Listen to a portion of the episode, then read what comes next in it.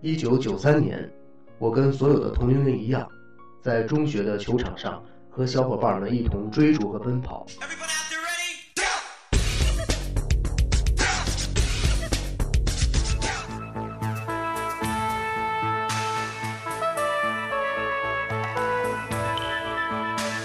那一年的五月一号，东方时空横空出世，生命中一种叫理想的东西被他瞬间点燃。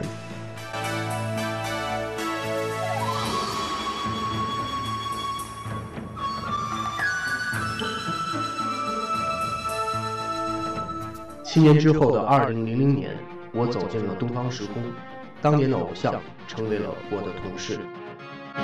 电视新闻杂志。东方时空。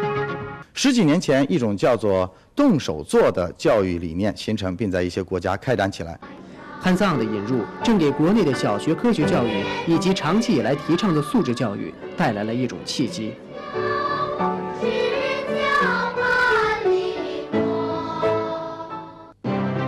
时空报道，关注社会热点。那些日子。我在北京，在广东，在辽宁，在黑龙江，在山西，在河北，在重庆，青春的脚步在模仿中蹒跚向前。感受真实，直通新闻现场。今天的直通现场就要带您去看看这一群，首先是违法者的受害者。一般这样的船舱是平时都做什么用呢？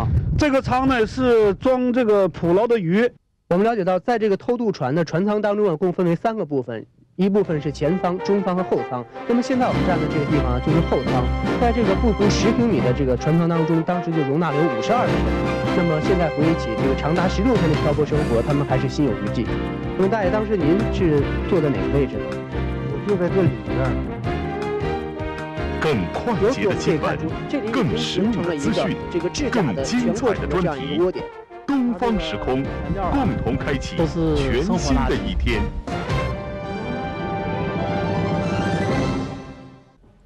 观众朋友您好，欢迎您收看今天的东方时空。我们在通往草原深处的这个路上啊，经常就会遇到这样的天气，就被当地牧民称为“白毛风”的这种天气。那么大家现在看到我脚下所踩的这个雪的厚度也非常的深。现在这边的气温非非常的低，然后这个风啊也非常的大。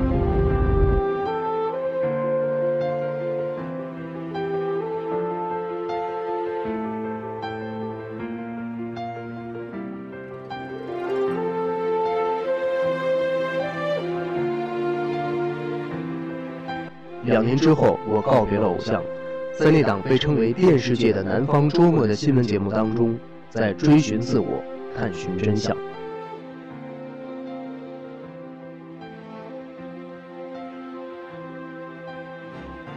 新闻综合频道，更强势的新闻栏目，更精准的专业定位，实时报道，滚动播出，着力探寻新闻真相。用上海的目光看世界，让世界的目光关注上海。彰显真实魅力，新闻综合频道，打开资讯新天地。STVN，惊心动魄的现场，曲折动人的故事。呃，在我身边的这位女士呢，就见证了整个的这个事故发生的过程。太残忍！同样的新闻，不同的视角，不同的人生，相同的感受。突然觉得生命真的很可贵。千里之外的精彩近在眼前，站在新闻前沿，体味社会人生。目击者，一宗暴力致死事件，全身都是伤的，没一块好处，全给头也倒了。一个卧底线人群落，我这个人呢，比较喜欢冒险刺激的。对这项工作我比较喜欢。记者深入制假一线，谁能够保证他永远的不再死灰复燃呢？线人群落遭遇尴尬，但是在整个报告当中，却没有提及这样的一个打击假烟的线人群体的存在和所付出的努力。我们在这个矿的矿工的这个工棚里呢，还看见了这样一个小的红色的日记本。这当中，我几乎走遍了大半个中国的乡村和城市，与两百多个新闻当事人面对面。当 SARS 疫情在北京爆发之后，柴静呢从东方时空的时空连线到了新闻调查，而且第一期节目就是关于非典的，而且去了非典的前线。有人可能会有这样的评价，说柴静为了出名，你有听到这样的评价吗？我是在前两天做一个电视节目访谈的时候，在主持人问我的时候，我才听到有这样的评价。有人曾经评价某些主持人，说不知道他是主持人，还是明星，或者是交际花。你怎么看待这种评价呢？主持人对主持人来说，公众的知名度、影响力，这是非常非常非常重要的一个一个参照指标。如果你不是明星，你可能就是失败者。真的，我希望跟大部分人一样，努力成为一个起码真诚、正直、善良的人。那么，他是不是需要以我的私生活来做印证？我觉得大可不必。大型新闻深度报道节目，多频次、高密度广告接触。近六亿收视人群覆盖，百家电视台联合播出。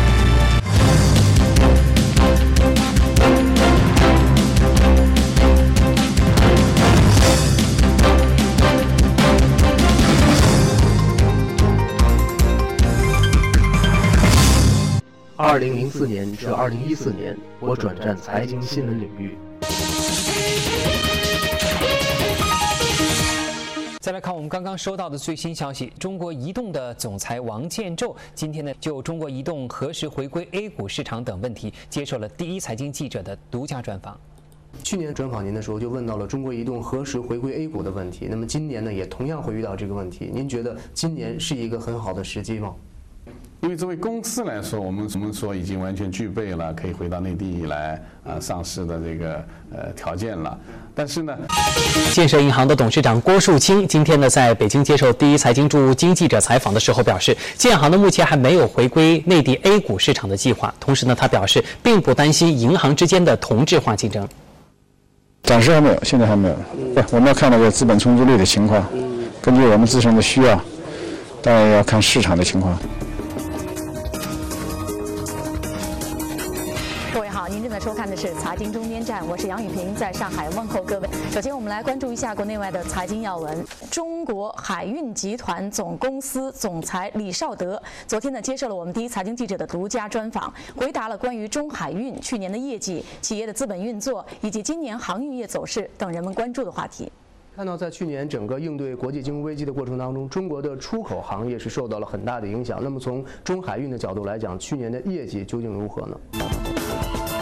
中国机械工业集团公司的董事长任宏斌今天在接受第一财经记者专访的时候表示，目前呢，国机集团在与两到三家的央企进行重组的商谈。国机对于重组的原则就是从相关产业链的协调互补来进行。中国机械集团目前它旗下有六家上市公司，其中有一家是在港股上市，另外五家是在 A 股上市。那么，呃，接下来呢，关于它整体上市的这样一个传闻，在市场上已经是由来已久。那么，究竟这方面是如何考虑的？接下来是否会？考虑整体上市的这样一个步骤呢？对国际集团呢，目前我和我们的同事们经过认真的审视，我们现在所存在的呃这个资源啊和未来发展的这个方向啊，我们是另外一种上市的路子。也从某种意义上来讲，我也可以把它算为总体上市，但是分拆上市。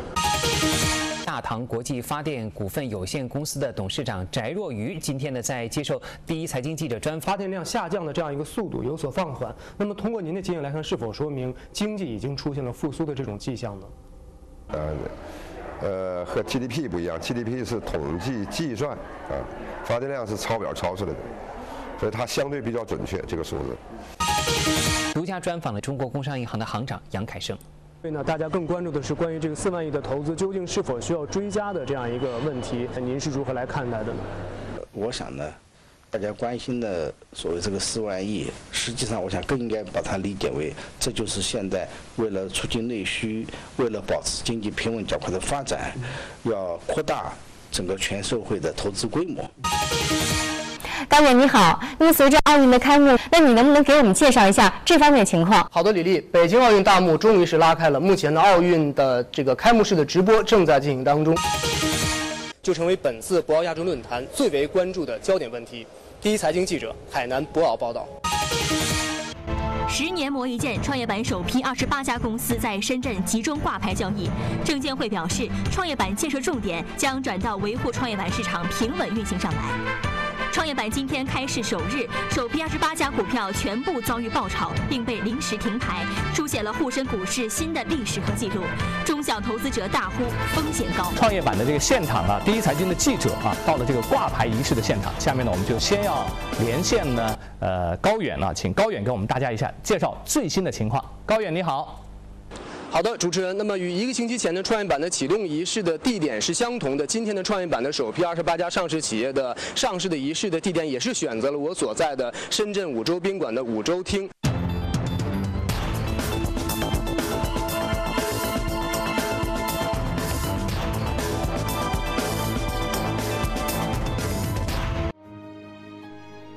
从全国两会到北京奥运，再到十年磨一剑的创业板。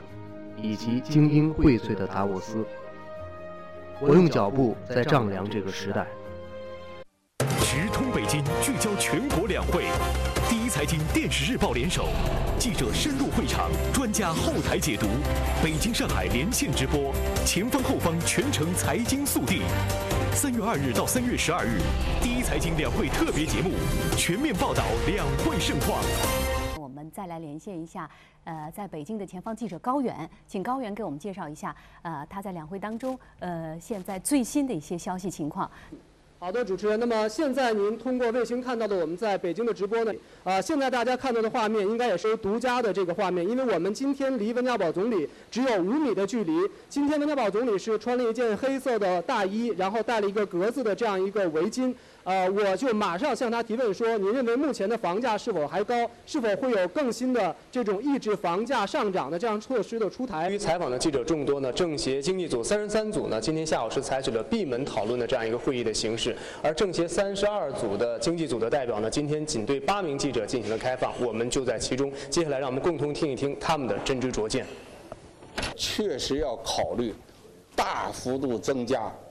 海外的投资。著名经济学家吴敬琏在两会上接受第一财经记者采访时表示：“我认为政府的责任就是要保证中国国民没有人住在马路上。”全国政协委员、海航集团董事长陈峰呼吁打破中航油和中航信的垄断。一家航油公司啊，是不是能够完全能够，呃，维持价格的一种公平性和特别改善服务质量？第一财经高原北京报道。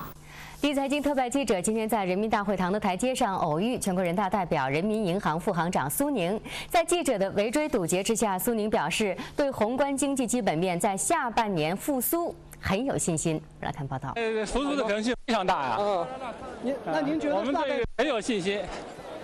是在什么时间呢？五六月份吧？您觉得？这个要看形势的发展。我们采访央行副行长苏宁的过程呢，恰巧是他走上东门外广场这三十九个台阶的过程。那么这个台阶呢很有意思，共分为三级，第一级是十五个台阶，第二级跟第三级各是十二个台阶，中间各有一个平台，总共有三十九个台阶。很巧的就是，央行呢从零七年到零八年的上半年呢，共是上调了存款准备金率是十五次，跟这个台阶的第一级的十五个数字呢恰巧是啊相同的。那么零八年的下半年到现在，共是下调了存款准备金率是四次。应该说，一个经济体的发发展呢，肯定它的经济会出现像上台阶的这样一个过程，平稳向上的发展，但也同样会遇到这种平台，包括是瓶颈期。那么，相信中央政府在它的扩大内需的这种宏观调控的政策之下呢，中国的经济虽然可能会出现类似于这样的一个平台的过程，或者是瓶颈期，但总体一定会像这个台阶一样是平稳的向上发展的。这也是全国人民包括两会代表共同的愿望。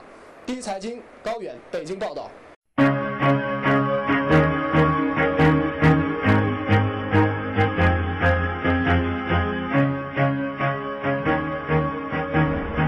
今年的全国两会，我最难忘的应该是与温家宝总理只有五米距离之内的这样一个采访的机会，而且我们也对此做了现场直播，以及我在人民大会堂金色大厅获得中外记者招待会的这样一个提问的机会。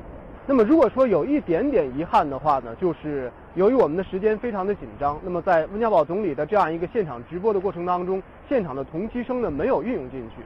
也许新闻本身就是不能苛求完美，遗憾也许在所难免。最新的新闻，最快的新闻，最有价值的新闻。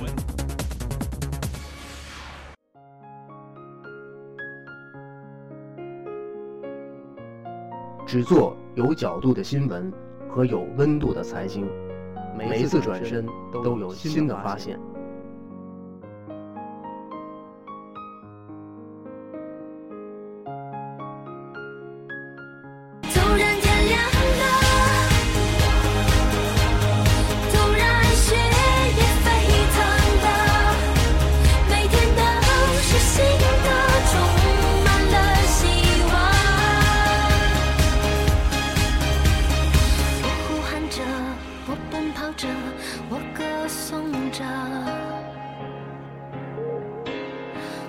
喊着，我奔跑着，我赞美着，